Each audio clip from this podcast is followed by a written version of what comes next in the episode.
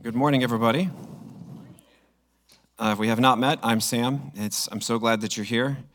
Uh, welcome, welcome. Now, I have something I wanted to do uh, for the next two weeks. I want to study the foundation language in Scripture, uh, the, how it's used and who is the foundation. And before I get started today, I wanted to get real specific. I'm going to be talking specifically about belief but the teachings we believe in, the ones that we subscribe to, that's uh, all I'm going to be talking about. So there's many things we can discuss with being uh, established and, and on a firm foundation with God. And today I want to talk specifically about the things that we're taught, both verbally as well as, very importantly, non verbally. Uh, in his book, Emotionally Healthy Spiritualities, Pete Scazzero talks about the unspoken laws or unspoken beliefs that we absorb in a family. And the thing that's interesting about them is they mostly go unsaid. And so he has this exercise that you should think about what are those things that were taught non-verbally to you growing up, and can you articulate them, and then see if they stand up to the scrutiny of Scripture. And so some of the common ones are to help us understand these uh, that he's seen in his ministry is uh, this belief. Here's one that is a family law that he sees a lot uh, everything is someone's fault. And this is actually the disbelief that bad things can simply happen and no one is to blame.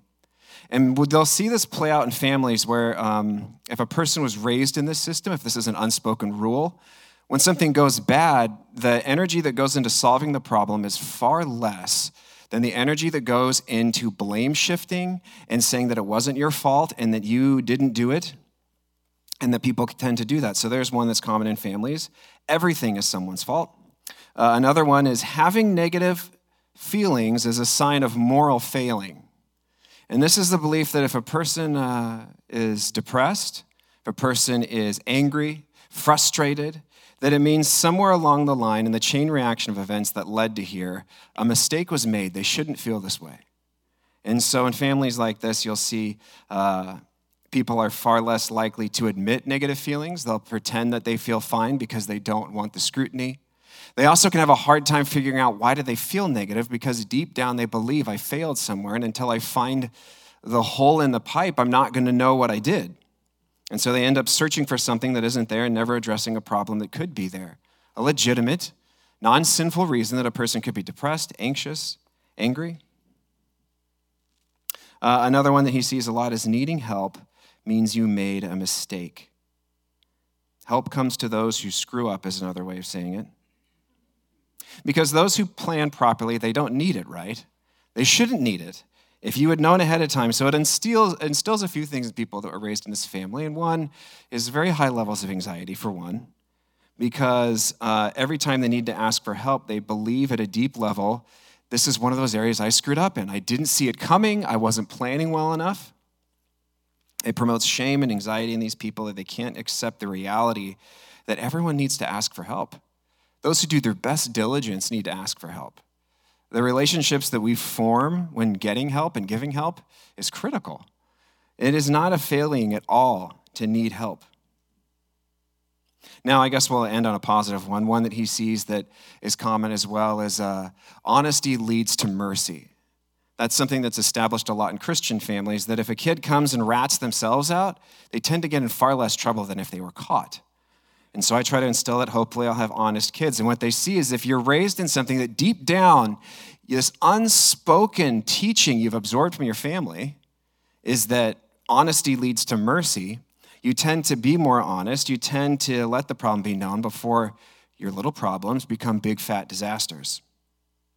And the interesting thing is this about them they go completely without being said. Our families do not articulate these things. Our friends, wherever we got them, they are held deep within our minds to the point that we feel like this is a fundamental truth or it's a deep reality that I've discovered. And they are kept long, long after we leave our homes. We take them with us and into our new homes and found them in new silent teachings. And for Scazzero, it represents the many voices that are internalized and continue to instruct and direct our lives. We can absorb teaching from that nonverbal way as well as verbal, from the uh, podcasts we listen to, books we read, people we listen to, the, the news programs we watch. These things are teaching and instructing, giving us a way of seeing the world. And what we find is that if there's so many voices, both destructive and indestructive, good things like uh, being honest leads to mercy, and bad things like uh, only a failure needs help. If these things are taught, what we would really need is one person who, who sits in a judgment seat and parses these things out, edits the opinions to refine what is misleading and what is true. And if we're not careful, we become highly eclectic people with a lot of opinions. There is no continuity across them, and you find out you're the one in the, in the editing throne deciding what things you like best and don't like. Yet we're not taught to just go to one source. The scripture says that you can actually learn wisdom from the sun, the moon, and the stars. Proverbs says, Look, you sluggard, look at the ants, look at the way that they work. There's this call to wisdom that is meant to be a, a lifelong student, that we would make a classroom out of the life we live in and learn from it. But because there's so much bad advice and there's also so much good, we need to have some way of editing these two things. I've received some good advice. One thing I heard in uh, Bible college, I don't even remember who said it. I just know I can imagine myself sitting in my seat. Uh, they said, uh, if you do a thing wrong, you'll only have to redo it, so you might as well do it right the first time and be done with it. That really stuck with me because I learned something that day. The laziest thing in the world is to do it right. You don't have to do it again, you're done. And so now, if, if I'm gonna cut corners, I'm like, I don't wanna do this again. I don't want to be back here in a few months doing this over, so work a little bit harder and uh, take a nap on the couch. Doesn't come up again. It's brilliant. It leverages your laziness against itself. Now, that teaching I just quoted, though I learned it at Bible college, I would say um, it would be hard to find something expressly in Scripture that says just that. But I do believe it sounds like godly wisdom, and I think it sounds like something God would want us to do, and I feel that it builds on that right foundation. So, how can we have a teachable mind and a discerning mind all at the same time? As we build with the right foundations. In this series of foundations, we're going to be looking at a few passages about foundations in Scripture, the theme of foundations in Scripture, and understanding them more. Foundations, uh, they have a very uh, emotional, deep connection in ancient culture. They, they mean something of establishing and founding. And honestly, I think that's preserved in English. We say founding, foundation, founding fathers, Hebrew word being yased. And like founding a city or building a homestead or a temple, it is a, it's like someone comes and, and begins a thing, a pattern that will be replicated all the way up it starts not just the project itself, but it also sets its boundaries. If you're going to build a building, you had better have the blueprints figured out before you call in the people to come dig up the ground and pour the concrete. Because if you decide that you want to bump that wall out a bit, it is too late. So the foundations, they set this boundary. The Freedom Tower or One World Trade Center has been completed. I got a picture of it here. That's the reconstructed tower after the September 11th attacks. And uh, it has been completed. Finally, it took a long time to get there. Uh, but it has these deep foundations. We can go to the next one. This is taken in the early 2000s when they're digging down. Uh, they say skyscrapers typically one third of its above ground height goes underground. But the, the, the, the width of it, the length of it, where the posts go, that set a pattern that climbs all the way up the building. The entire building is created in the projection of what was started and what was laid at the ground.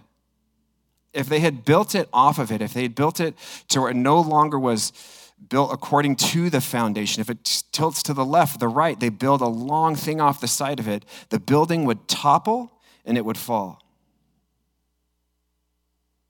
It is the beginning, it is the boundary. And that is the way they saw it then. This is the biblical idea of foundations is it's a beginning, it's a pattern, and it's a boundary. People wept over the foundations in the day of Ezra when they had laid them at the first time because of this deep image, because it meant God was establishing himself in Jerusalem again. This is after the exile, after they had been gone. Uh, you know, actually, I looked as long as I could to find one that actually looks like the temple. That's very grand, but it's the only one that has people crying. So see him on the ground there? I think he's crying. Those two are, are I think, are weeping. They wept in the passage. You see, they, they cried because it was the powerful image of the foundations. That after being, they were so unfaithful, they deserved to be exiled. They were pushed out, and God brings them back. And now there's this great moment to where they had seen, Jeremiah had seen this glory of God leave Jerusalem and it gets ransacked and destroyed. And now God is reestablishing himself. The establishment is there, and they can see the future that God will live with them again. And it has moral implications as well because it, as they lay the foundations, it's their agreement. We will cohabitate with God. He is establishing us, and we are established with Him. If the scene of the reconstruction of the new temple were a marriage, the foundation would be the wedding band. It's establishing something new, a boundary, and something that they're building on, a future they look forward to, that God will be with us again. And it makes you think a little bit, honestly, about where do Orthodox Jews go now to cry and pray? It's the foundations again. The Western Wall, or as we call it in America, the Wailing Wall. That's the foundations of the old temple. And they go there to cry, they go there to pray in this hope that God will still, and the image still sticks with them, will establish, He will found Himself in the city again. It's a rather sad thing when you consider the fact of what the true foundation is. The way to get to the foundation is the one he said, Build your foundations on me. That is the way back to the glory entering Jerusalem again, is through Christ. The earth is said to belong to God because he founded its foundations. Another important thing to know. The, the, whoever founds the foundations, there's a way that they, they own it. In the same way that everybody debates what would the founding fathers say about this or that, or what did they intend, because there's this sense, even now in our modern world, that the founder owns it. And though they're long dead, we still debate over them. God establishes its foundations, and what the image is and the, the poetic understanding, how they would have read it, is that God owns the thing. He administrates it, He leads it, He heals it, He brings it to completeness. And the Psalms are rich with references of God founding his people as well, doing the same thing, establishing them, possessing and owning them, and administrating and building them up. One of the most beautiful pictures of this is in Psalms 40, verse 2. It says, He lifted me out of the slimy pit, out of the mud and the mire, and He set my feet on a rock and gave me a firm place to stand. And this is about abiding with and being established in God not just brought out, not, not crisis fixed. The image is to be foundationed with God. I now stand with him and built with him, and he is established within me. Just like the earth itself, the one whose life is established by God, he administrates, leads, and protects the well being of that person. So, with that in mind, as we understand a little bit about the, the rather emotional and deep connection with the foundation images in particular the Old Testament, I want to read a New Testament passage today. Jesus is speaking, and he's now summarizing a series of teachings with this saying. He says to them in uh, Luke 6, starting in 46, Why do you call me Lord, Lord, and do not do what I say? As for everyone who comes to me and hears my word and puts them into practice, I will show you what they are like. They are like a man building his house who dug down deep and laid the foundation on rock. When a flood came, the torrent struck that house, but could not shake it because uh, it was well built. But the one who hears my words and does not put them into practice is like a man who, uh, who built a house on ground without a foundation. And the moment the torrent struck that house, it collapsed, and its destruction was complete.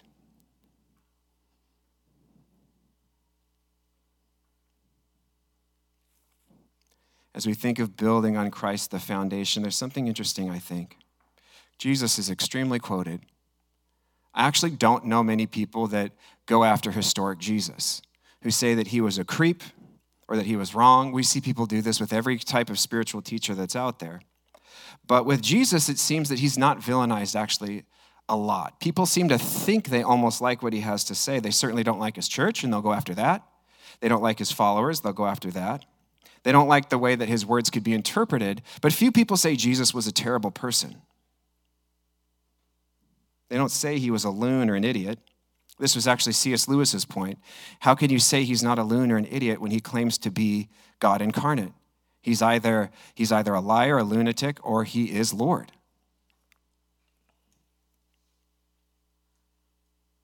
It seems everyone respects his teaching, but that respect seems to do little for their lives. There's a lot of people who would think that they know exactly what he meant, what he taught, and they would understand that if he was here, he would agree with them, their political side, or how they want to see things done. But we see little fruit in their lives. I guess the question that this passage is seeking to answer is what happens if a Jesus enthusiast doesn't become a practitioner of his teachings? Christ's teaching, it's, it's a wellspring of knowledge. Not only to be uh, listened to, but obeyed, and Christ made Lord. Lordship of Christ, it's the hard part. It's the part that anybody can listen to his teachings and, and like a quote or two, get a tattoo of, of one of the, his sayings on their arm. But living it, obeying it, making him Lord, this is the difficult thing. And if it's skipped, the lives we build don't stand.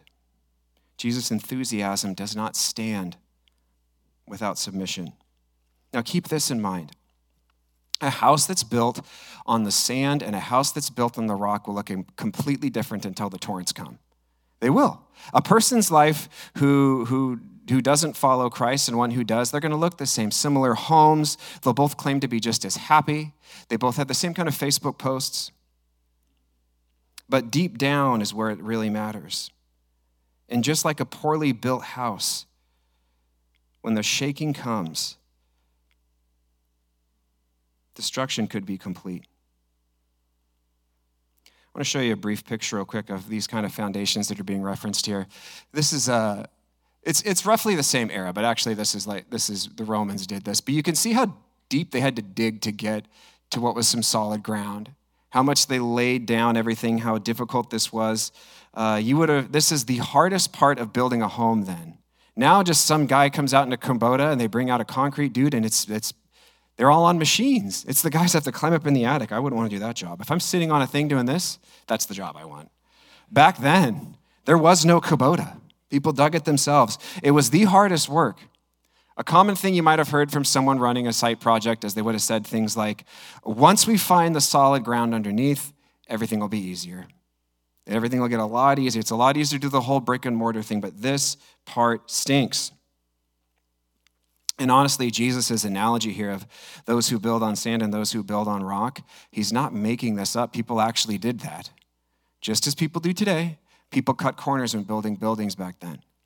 And if you built in an area that you thought there was never going to be a flash flood, or if you were in a hurry and thought no one was going to use that building for very long, they wouldn't dig.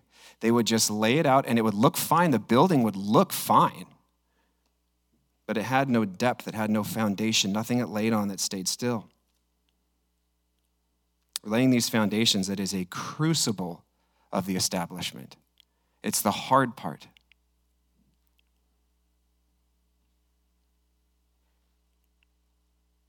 It's the going deep and applying it to self. You know, one of the teachings that this is when Jesus is closing this out, this statement summarizes a few teachings. And one of them is the, the picture of the man the, that's trying to take the speck of sawdust out of his brother's eye. Jesus says that uh, some of you go up to someone and you see a speck of, of wood in their eye and you say, Let me take that out. You don't realize all the while you've got an enormous plank in your eye. In fact, Jesus, I think, is making a joke because the word in Greek means enormous chunk of lumber um, you're impaled. Uh, and, the, and so what you need to do is, is take first it out of your own eye, and then you can see clearly to help someone else. If you hear my teaching today, apply it first to yourself, let it go down deep to where it's applied and you're following my leadership, and then you can actually do something. Then it becomes real. The gospel is not meant to be mused or marveled at.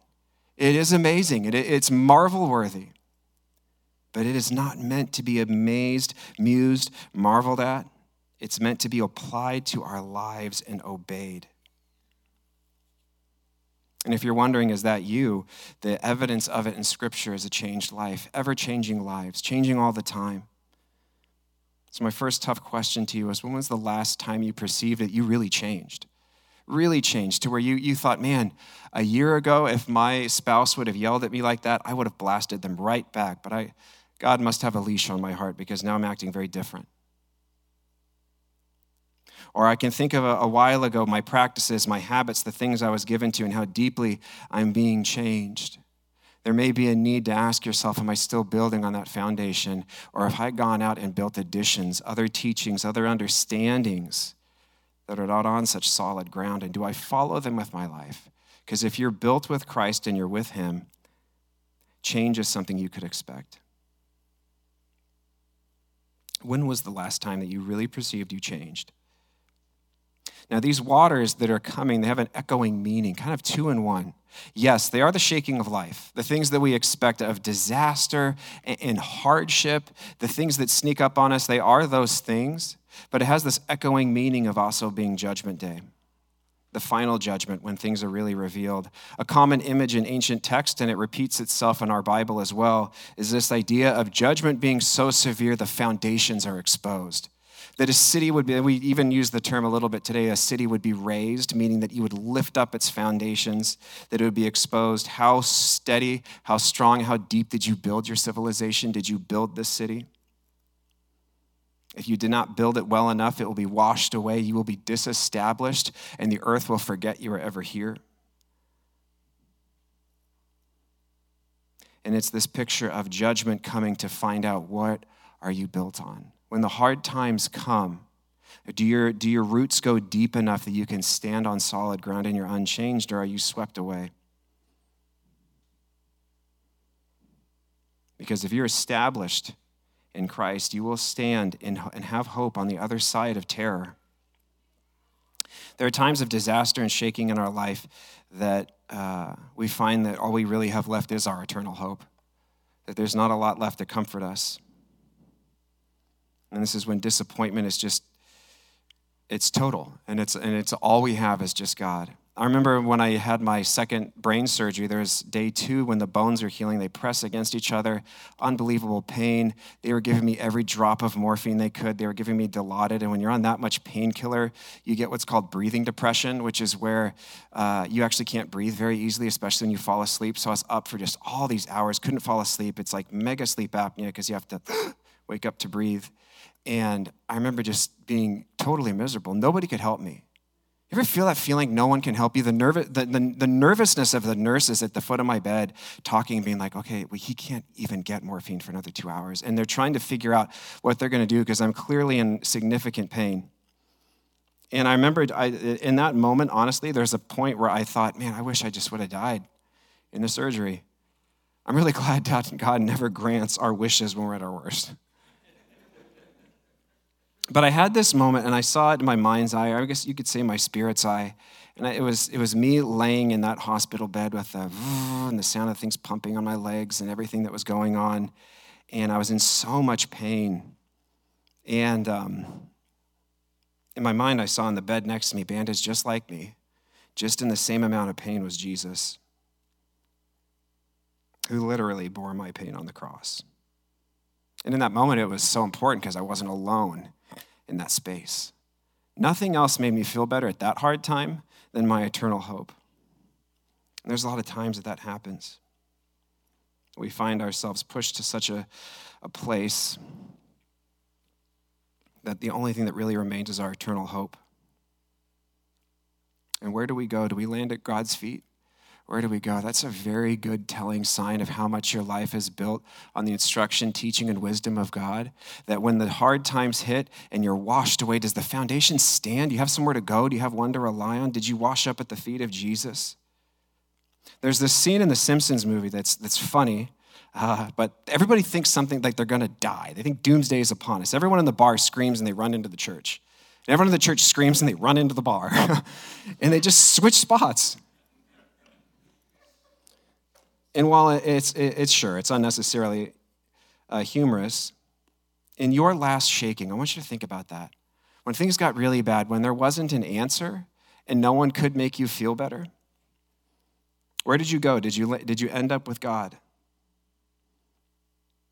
It's a tough decision, but think of those moments. Because I really do think one of Jesus' points here of using this dual image that's definitely speaking of judgment day, definitely speaking of the shakings of life, is this point is the shaking of life that shakes it, and you find out what am I really standing on? How firm is my hope? Who do I really hope and How have I built this life? Are my beliefs standing up? They are a dress rehearsal for judgment day.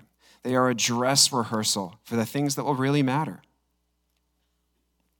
It's worth it to keep in mind. His whole point comes back to the first verse we read in verse 46. Why do you call me Lord, Lord, and do not do what I say? To build an unshaken life, you must obey. What separates the Jesus enthusiast from a Christian is that the Christian makes Jesus their Lord, that he can edit everything that he can, he can steer the ship and he can change things that will dramatically redirect your life.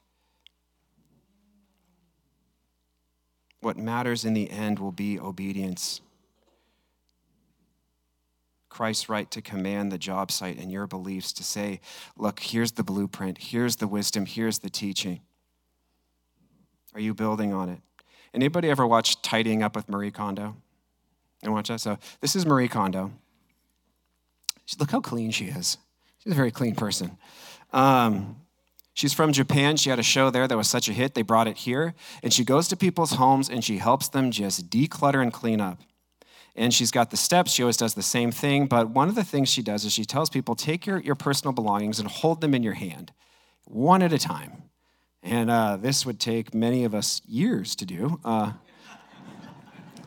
she had no idea what she was buying in. She left Japan and came to America. Um, you're supposed to hold it and, and you have to ask yourself, does this bring me joy?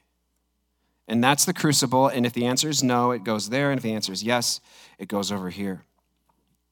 I would venture to say this passage is a, is a similar invitation that we would hold every belief that we have.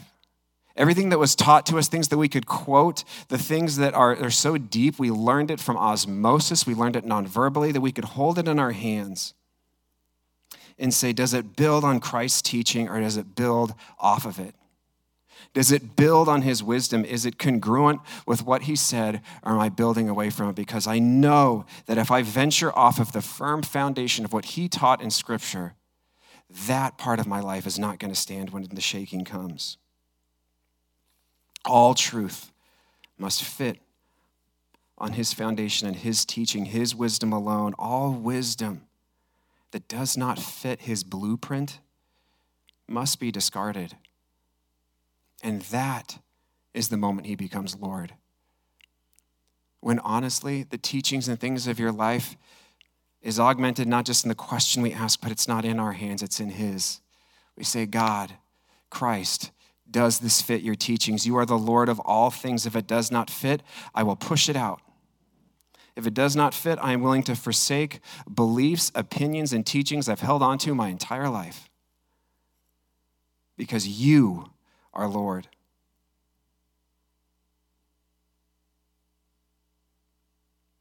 Because in the end, everything that is tested and any wisdom that is not on the solid rock is washed away.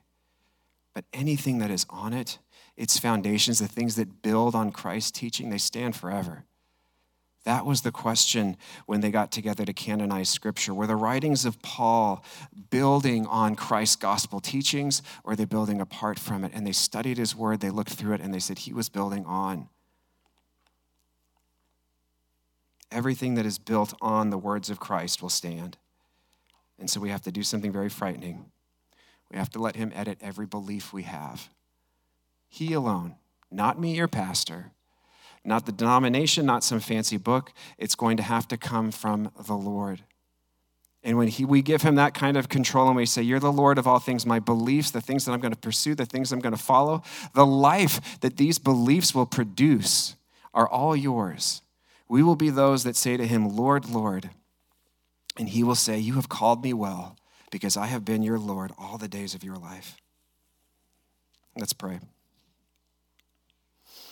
God, I pray that you would help us grow, that our obedience would be to Christ alone, that He would be the Lord of our life, the one on top, the one who can edit every other opinion, every author we admire, every teacher we respect, that He would stand at the top. Lord, give us courage to reevaluate our lives, as frightening as it might be, that we could have uh, courage to edit them. That if you say get rid of it, it wasn't worth keeping. We could have a life that is built in such a way that it cannot be shaken, not now in the shakings of life, and not through eternity but that by following your teaching, by building on your foundation alone, we would build something in this carnal life that matters for eternity. Help us to follow you and have faith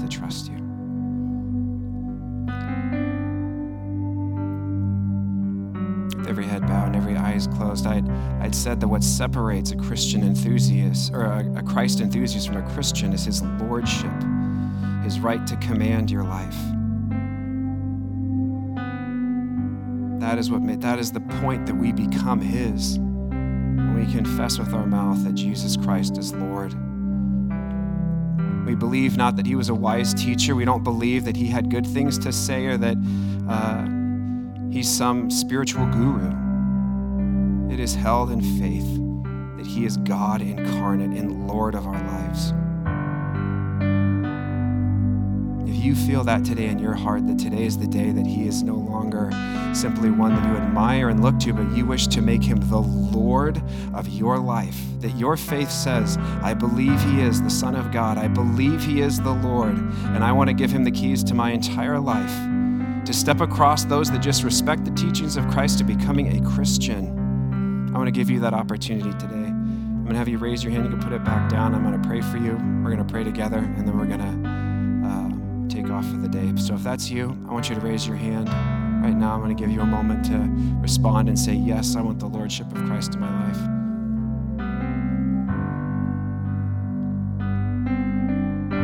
Let's pray together. I want everyone to Jesus, I declare that you are the Son of God and Lord of my life. Every inch of it.